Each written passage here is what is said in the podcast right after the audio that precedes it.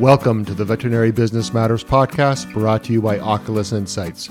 Here we will discuss topics related to veterinary business management. From small to large animal, this podcast strives to give you the insight and tools to help you improve your veterinary business. Oculus Insights, supporting businesses where great people want to be. Hi, welcome to another Veterinary Business Matters podcast. I'm Dr. Mike Pownall. As part of our COVID 19 Veterinary Resilience Guide, I am very proud to introduce an old friend, old colleague, uh, Dr. Melanie Barham. Dr. Barham, Melanie is the founder of the DVM project, which we will get to, but I also know her as an exceptional veterinarian uh, who used to work with us, and we've kept up a very good friendship over the years. So, Melanie, welcome. Hey, thanks for having me, Mike. So we're going to talk a lot about the DVM project, but first of all, why don't we let everybody know a little bit about you, your background, equine veterinarian, you're from Ontario, you transitioned out of being an equine vet a few years ago, so please tell your story. Yeah, great. So I used to work at McKee Pownall Equine Services uh, with Mike. But prior to that, I did an internship in California and I worked for a while in Ottawa at an equine practice. And then I took a job at the laboratory uh, at the University of Guelph, the Animal Health Lab, when they were looking for somebody to do an innovative uh, surveillance project, which is now called the Ontario Animal Health Network. It's a really fun and really interesting and amazing program that covers all species. So we bring groups of experts together to talk about what's going on in different species groups at that particular time and we gather data that's needed so we ask practitioners what they're seeing in practice. We bring together lab data as well as other data that might be useful, and then we put it into useful and meaningful reports. So, my job as the coordinator is to support those networks activities, basically, kind of be a Johnny on the spot and figure out where I might be needed and where I can help fill in gaps. So, it's been a very fun five or six, it's been nearly six years now. That's been that. During that time, uh, actually, almost immediately after I left practice, I started to notice outside of clinical practice, and this was perhaps my ignorance in being uh, just a very one track mind, uh, heavy interest in equine. I started to notice outside of clinical practice that there were all these amazing veterinarians doing these really cool things in different jobs that I'd never heard of. I'd never seen, I had never even considered these positions and these amazing roles that they were fulfilling for animal health and for One Health and trying to, and moving huge files and huge issues forward to help thousands and hundreds of thousands of animals, in both in Canada and the United States. And kind of around that same time, I started getting calls from colleagues who were saying, Hey, I'm not sure if I want to stay in practice. I don't know what I want to do. You know, do you have any ideas? And I guess it struck me that I, I could certainly be that conduit. But it also struck me that there should be some kind of place for A, for people who don't practice to come together and talk about what they you know, build a sense of community, but then also to showcase these really, really cool jobs that people are doing to celebrate the role that veterinarians play in practice. So I started interviewing veterinarians, uh, partly because I love to write and I'm a little bit nosy and I like to ask questions and be maybe that's the clinician part of me. So I started doing interviews and writing them up and putting them on my blog, the DVM Project. And that transitioned into additionally adding on a community, a Facebook community that's free to any graduated veterinarian. And then along that period of time, I started doing an MBA in 2018.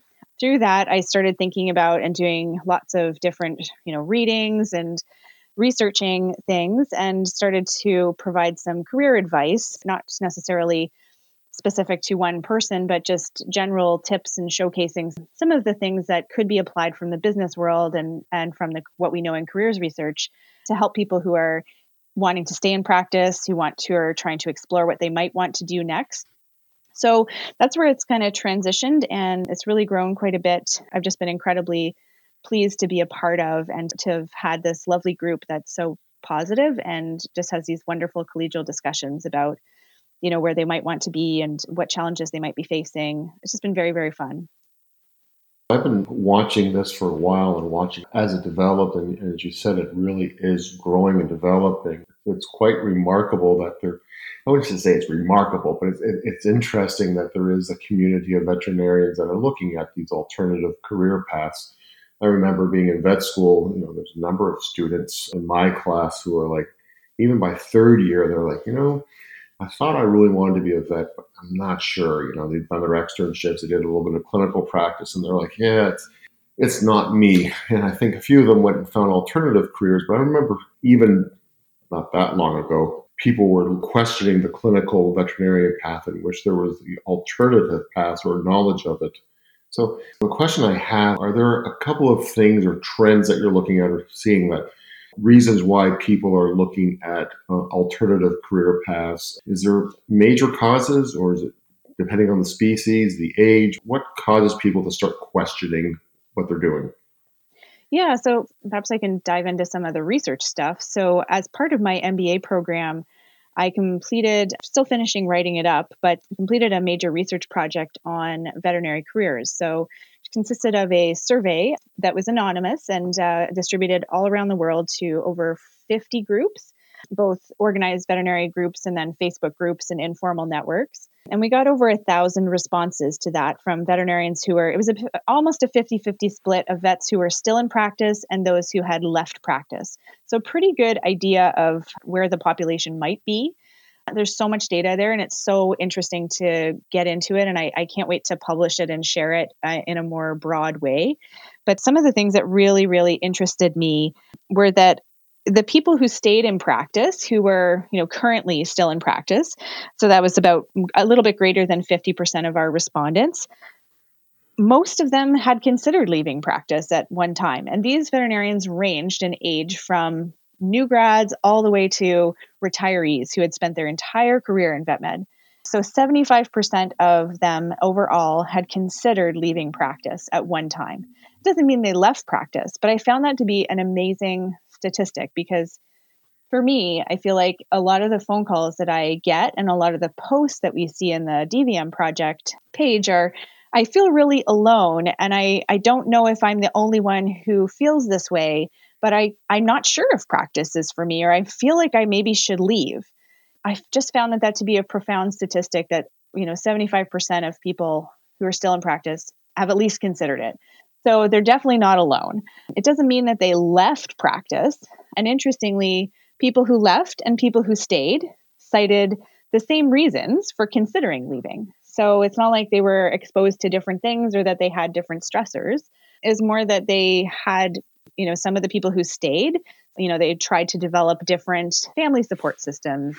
The biggest thing, which was really interesting, is that they changed their mindset about what they could achieve and what they wanted to be in practice. Lots of them said that they, in the comments, said that you know they found a niche or they found a different way to practice or they developed better boundaries or they did something different. But the biggest reason was I changed my mindset about practice. Which I thought was really interesting. So, is that a mindset that could be trained in vet school, or is this something that people can be prepared? Because it seems like if you have over 50%, that's quite a large population that has some doubts. And so it seems yeah. like it'd be worthy of, of a discussion, consideration while people are in school just to understand what may be coming. Yeah, I think it might be helpful for students and new practitioners to understand that that's a normal feeling and that it you know it happens to a lot of people. It doesn't mean that you necessarily have to leave practice. It doesn't mean you're alone. But that part about mindset i think is something that we can all adopt. I look at my daughter and in her kindergarten class and even in her daycare they started talking about growth mindset and like you know how to approach failure and how to approach problems. And at the age of 18 months they're encouraging them to adopt resilience strategies. What happened to just to shut up, put your head down, and keep on working. Right? yeah, I guess. I guess it doesn't help long term.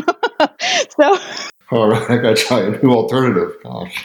yeah, but no, I just it's just amazing to me, and I think, wow, I, I wish I would have had that when I was that age, and I and then you know I look at some of the cool things that vet schools, some vet schools are doing about resilience training and talking about growth mindset I just think that stuff is so important and potentially that, you know, maybe that could change things or uh, just understanding and normalizing that sometimes there's a good possibility that you are going to feel burnt out at some point in your career. There's a good point that you might feel like you want to leave.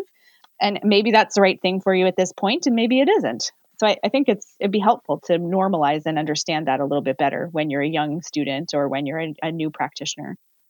You know, and this is a subject that I, you know I think about a lot because you, you you hear about the attrition in the vet profession and how so many young people come into the profession, leave after a few years. Incidents, the statistics of burnout, suicide globally for veterinarians, it really is. This is a tough profession, um, and the statistics, you know, tell that story. And you know, I go back and forth for the longest time. I was thinking that, boy, you know, maybe it's who we select in vet schools. Maybe we're not selecting people with the right resilience, or maybe we're selecting people that'll be great students, but maybe don't have the aptitude to be a great clinical veterinarian. Then I've come around and say, well, that's kind of a one-sided story. And I think, you know, one of the things I remember about being in vet school was just like, wow, there are so many opportunities. You can go in with one mindset and you're exposed to so much more, which I think is fascinating. But then I also started thinking, you know, more and more recently with what's going on with COVID right now and, and some of the discussions and, and talking to vets is, is it also just our business model, our structure in terms of, you know, mm-hmm. there's a lot of factors that we as veterinarians have to deal with that other professionals don't. I'm evolving or just, you know, I'm wavering from, you know, maybe we have to select different type of people to maybe our business model just is, is a flawed one that causes people to consider that maybe this is not the right profession. People are taking too much out of me. There's a lot of uh, compassion fatigue. People are bullies. You know the kind of abuse we get online, and you know maybe no matter what kind of resilience you came out of vet school with, if you're having to deal with that all the time, it's going to wear on you. Yeah, potentially. I think those are all really good points.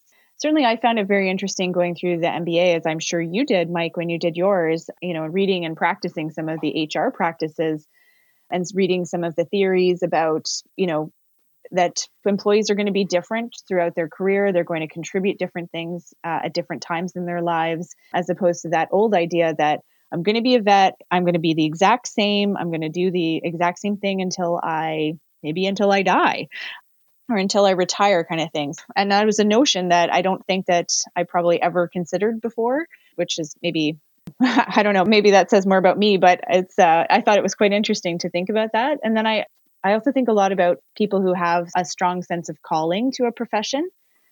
I think that's an important part that we should probably consider too in that all people who are in helping professions experience, we think, a sense of calling. And certainly research in the vet profession suggests a sense that they were meant to do this work, that from a very young age they identified that they wanted to do this work and that comes with a lot of cool things in that it allows you to push through really a lot of hardship and get through really grueling programs and deal with lots of hard things, you know, and help animals in a really big way. But it also means you have to take care of that calling and you have to protect yourself a little bit too. Yeah, for sure. And I think that's definitely a theme that's been coming out. It's just the self care, self compassion.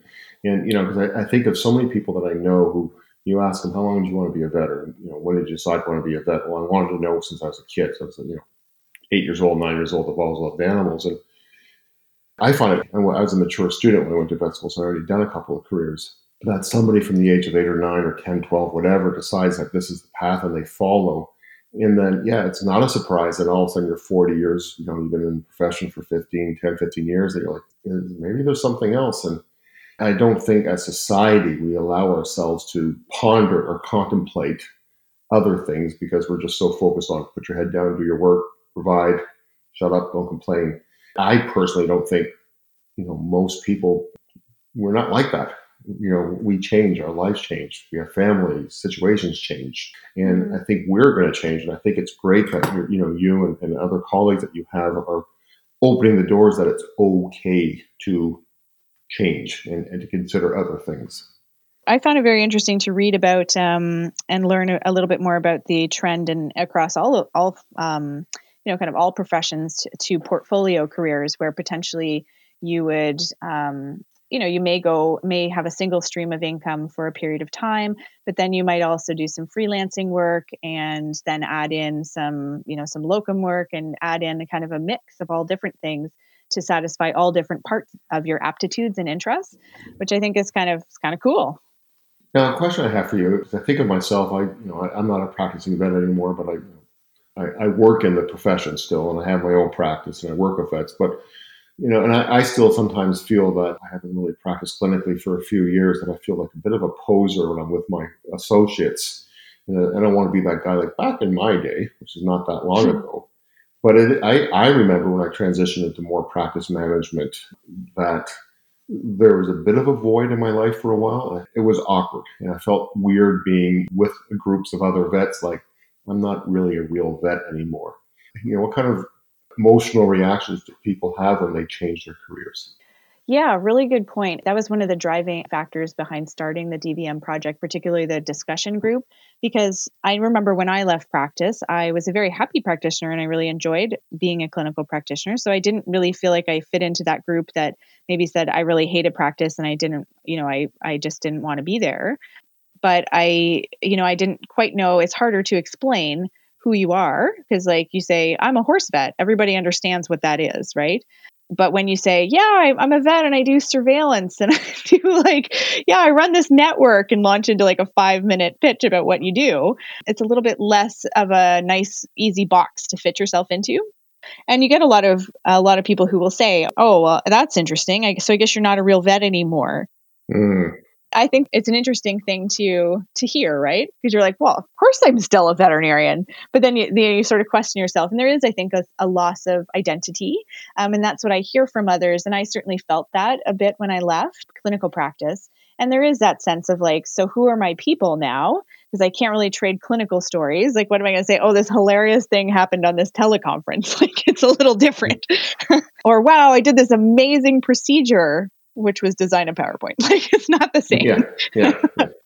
so I think it's nice to be able to find your tribe or find a group. And that was an interesting thing that I, I found when sort of meeting all these different veterinarians and trying to link them together with the DVM project. Like they were excited to have a group that they could potentially find other people who were similar to them because we tend to be like one unless you're in an academic situation or maybe in a government unit, there's not a lot of you who are in, like, there's very few people in the world who do the job that I do, maybe like 10 other people. And same with other, other types, you know? They might be the only vet. I just talked to a vet the other day who's the only vet who who is works for Delta Airlines and takes care of their stuff to do with flying animals. So, you know, there's only one of them. So it's hard to find community in that. So I think that's important. And that's a nice thing to be able to find people to trade stories with or just know that there's other people who are like you. I'm great that they have that resource. It's funny because you think of that person from Delta, you're like, that's so odd. But then you think about it for a second, you're like, well, that makes total sense because, yes, Delta flies a lot of animals around. And that would be great to have a vet there. Mm-hmm. At the same time, as I, as I said, when I go back, when I think about being in vet school, maybe as an older student and I had that perspective, I was just like, there is so much going on here. It's almost a waste that we just think of being a vet as clinical practice or research because there are so many aspects where having the veterinary training, not necessarily just with the animals, but just in terms of the, the diagnostic methods, the evaluations, the, the way you look at things. I know when I was doing my MBA, you may be finding this too. There's myself, another vet who I just met in, in the class, ended up becoming a very close friend of mine, and a human physician. And you know, it's funny because when we are looking at cases or reading it or evaluating things, we had that history. It just became instinctual for us to ask the questions, to evaluate it. Mm-hmm. And it was a type of thinking that other people didn't have. And I was like, oh my, we're so fortunate to have that training. And it applies to so many different things. And I, I felt really fortunate to be a vet because it made it, gave me a huge leg up. Yeah, and I'm just always amazed at like, did you know that there's a person who's in charge of uh, has a huge role in Canada's climate change policy? They're a veterinarian. Hmm. There's a person who's in charge of a lot of the healthcare decisions for COVID right now, uh, not all of them, but used to be the chief veterinarian for Canada, which is really amazing. Like, there's just really cool ways that veterinarians can be useful and you know and and help help large amounts of people. And I think that training is really critical that idea of critical thinking, as you say, like kind of the exam room, knowing and understanding that lots of things intermesh, like a biological system, that things don't always work out as you thought they would. if anybody's ever managed a case, you know that not everything follows the textbook. So I have a question for you, and, and if it's uh, too personal, we, we can skip it. But I'm just trying to think of if the vet who was four or five years before you made the transition met you, the veterinarian, five years after your transition, what do you think your younger self would have thought of your new career? Ooh, good question. Huh. Well, I'm going to answer very, very candidly, Mike. I think that I was probably pretty ignorant about the options that were outside of practice. And I also had this sort of an attitude, and I guess I'm not terribly ashamed to admit it, but it isn't the greatest of attitudes to have that that I sort of looked down on people who were outside of practice maybe or I had this idea that maybe they didn't they couldn't cut it or something like that. I didn't know because potentially I can't blame it all on on anybody else, but I think that I had been exposed to potentially attitudes that sort of fostered that like oh, you know, just sort of sideways things that might have been said in school or by not necessarily by professors but just in general. And potentially that might have just been a an attitude that i had had. So i hope that i would look at me now and, and feel like wow that's pretty interesting and neat. But i don't i don't know. I guess uh, there's a good chance i might have been kind of ignorant about it. Well i think the other factor is you're also a lot younger when you're when you're younger and you're focused and we, we don't necessarily look at different options. We're just so focused, especially when you're, you know, within a few years of being out of vet school, that you just want to be a fantastic vet and you don't yeah. think of other things. Well, sure. And, you know, and I, it just had never occurred to me that there were other things that could be really satisfying or really cool to do. But I think that, yeah, you're potentially right that I just had it. I just hadn't looked around and I hadn't seen that. It's not that I had any bad attitudes about people who had left practice. I just, I guess I just thought that the one true path was to be a clinical veterinarian you know keep your head down and just work really hard and you know don't look around or think about it too much so until it catches up on you and you're like one day you wake up you're like why am i here why am i doing this mm-hmm. knowing what you know now i think this is a fascinating transition and i, I really commend your courage of making the choice and the, the change because you did what's right for you and not just say well this is what i'm supposed to do you did what this is what i need to do would you have done anything differently early in your career? If you look back at your your clinical vet self, mm-hmm. What would you have said to yourself, you know, doing an internship as you started your career, like slow down, look around? What, what, what are some of the advice you would give yourself? Hmm, that's a good point. I mean, you know me, Mike. I can be a bit full on sometimes. Like I, like to go and attack things and be like, you know, no. get get things done. And I like going hundred miles an hour. That's my favorite thing. So um, I had to actually really calm down when I left clinical practice because I had a lot more time on my hands. So I did a lot of extra weird like things that I thought would be interesting, and just because they were cool opportunities you know, I locumed here and there for um, small animal practice. I was a vet at the Pan Am. You know, I spoke at conferences. I did all kinds of things that I thought were interesting opportunities, and they were. It was really fun. But yeah, I guess um, if I was to talk to my younger self, I might just tell myself, and I probably wouldn't have listened, but I would have said, you know, potentially develop some better boundaries, you know, learn how to slow down and not be so full on. Although I think that's maybe a lesson I'm still learning to do. no, some of that's just your human nature, though. I mean, you are who you are. I think so. But yeah, I think it's important to, I think as I've got older, particularly, uh, here's a great example with my MBA. So I, I had my son during the middle of my MBA uh, in 2018. And I had, of course, this crazy optimism that I was just going to pick up and everything was going to be fine. I'd have all this spare time that I could complete my coursework. And once again, the universe showed me this lesson that I had to learn a second and maybe 50th time over. Um, that, yeah, you got to slow down sometimes. Like I think, I think in the summertime uh, when he was six or seven months old, you know, I just got hit with like incredible exhaustion. Like I just could not do it anymore. I totally hit a wall. And so I was kind to myself and I was like, all right, I am going to just take this course. I'm going to drop a course. I'm not going to even start this next course because I just, just cannot do it. And I made a very conscious effort to put a boundary in place that so I couldn't go too crazy and because I knew if I had just one course to go, I would just push through and I knew that I, I probably couldn't do that. Like it just would have it would have been a really detrimental decision for for me. So I did do that and I was very conscious about it. You know, although it means my degree is delayed finishing, I'm proud that I actually did that because I don't think I would have done that 5 years ago. So mm-hmm. I think just uh, I wish that I could have been a bit more maybe just slowed down a little bit. I think sometimes you have to learn those things in your own experience, in your own way. Like there's just no way to speed up what you have to learn. Sometimes when you're coaching or mentoring young vets, you see how determined they are, but you also see how determined they are to a fault. And you know that they, have got to slow down. And you, you can't tell them. And I think the, the patience of being a mentor to watch somebody else is to know that these got to learn these mistakes or they're that the, the path they're on is not sustainable. That's hard. It's really hard when you're on the outside you've been with enough young vets to see this is where this is going. So I, I think this is another great example that you bring, you know, not only for the DVM project, but your own example of you know, hey, you, you, sometimes you just have to learn these lessons and slow down, and you can't do everything. So, a question for you: We're in the midst of this this pandemic, and you know, you you talked about when you changed your career, you were slowing down, or you you, you were forced to slow down when you had your pregnancy. And do you think this will be a time? This you know, the COVID nineteen is such a transformative time in our society how do you think that's going to impact people that maybe have been pondering their careers? Are we going to see like this deluge of, of, of people changing careers, or is the pause going to refresh? Or how do you think this is going to impact people? Well, I feel like this is like a pre-purchase question, Mike. Like, pull out my crystal ball. Hold on. you know, to be honest with you, I'm quite excited to see what might come out of coronavirus in this time of, you know, kind of madness. Like, and it'll be different for everybody, right? Like, if you're a single person at home, you're going to have a lot different experience than somebody who's, you know, two parents who are working from home with children, right? So, you know, potentially some people will have a lot of time to ponder and other people will have a lot of stress. Right. Right. But at the same time, I'm very excited for some of the innovations that have come out of it, and and potentially there might be more innovation that would come out of it. Like maybe this is maybe this would be a great time to be an entrepreneur and bring some crazy idea to the market because you you know the world might need what you have to offer.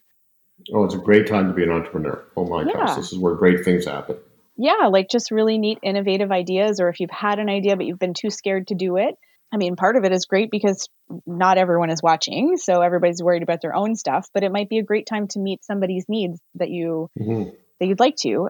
And other things that I think are cool, or I think it's very neat that telemedicine has really rocketed forward you know, it's really pushed the envelope. There were a lot of maybe late adopters, I think, that have been pushed into. I mean, you would probably know a bit more about this than I would, but I feel like that's been a very exciting area to watch as an outsider.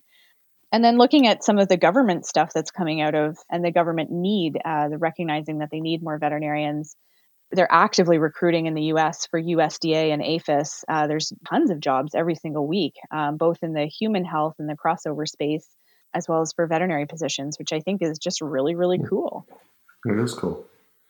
So, one of the neat things that you're involved with now, because as you're talking about your accomplishments, I'm like, on some levels, you've really changed. On some levels, you are really, really ambitious still. I know. As I'm as I'm talking about, you know, I'm a bit full on sometimes. like, yeah. yeah, yeah, yeah. You have uh, teamed up with other veterinarians and other groups that are like minded, and you're instrumental in organizing the Global Veterinary Career Summit coming up at the beginning of June. Can you tell us more about that? Yeah, so um, let me tell you the story behind it because I think that's probably a fun part too.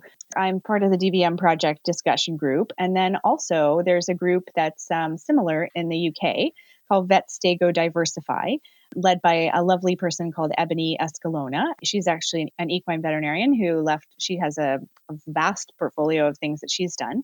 And then there's another veterinarian in Australia who I got to know. She's a similar group, veterinarycareers.com, and they both run similar communities. Um, and we sort of got together on a, I sent them a message via Facebook Messenger and said, hey, do you want to get together and chat about just about stuff? Like you guys are doing something very similar. As ebony and i had got together a couple times on skype from across the world. So we got together on the phone and we really hit it off and we were talking about you know what might be on the horizon and some of the cool trends that are coming up in careers. And so we thought maybe it'd be cool to do a summit across all three continents in the fall. And then coronavirus hit two weeks later like really big time for everybody. This was a few weeks before the March break when everything shut down in Ontario. And it was right around the time that things had shut down in the UK. So we had another call and we said, well, holy moly, like there are a lot of vets out of work right now. And there's a lot of people. We're seeing tons of messages across all of our message boards and emails.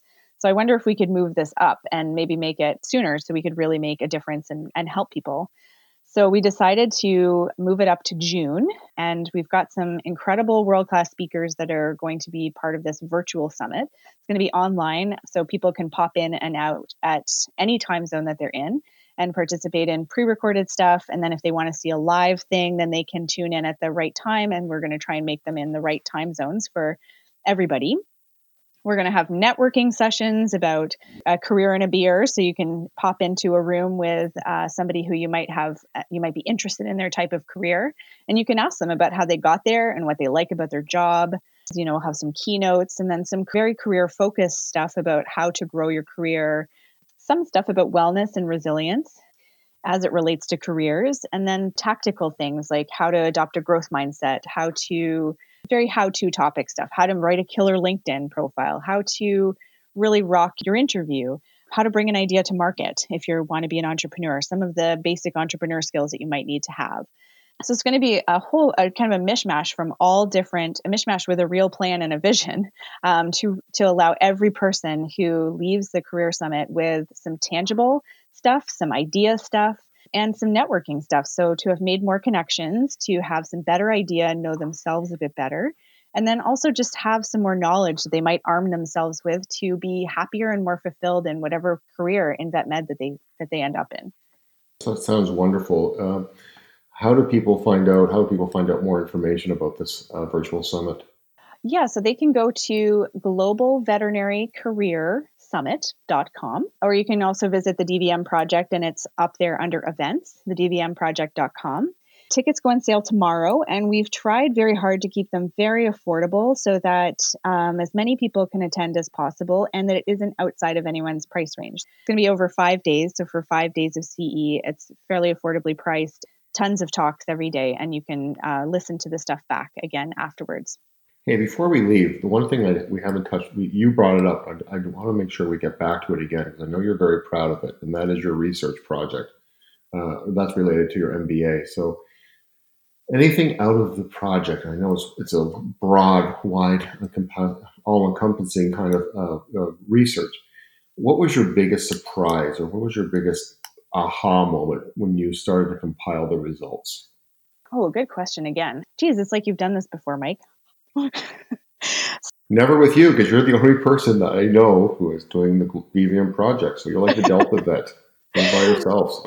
So I think there are tons of really cool things out of this survey. But one of the things that really surprised me, I thought that there would be much more difference.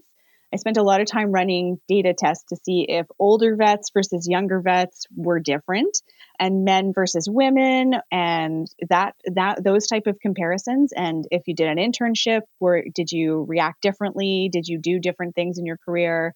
And there are some small differences for sure. There are some specific areas. But for the most part interestingly most of us feel the same sense of calling whether we are in practice or not in practice.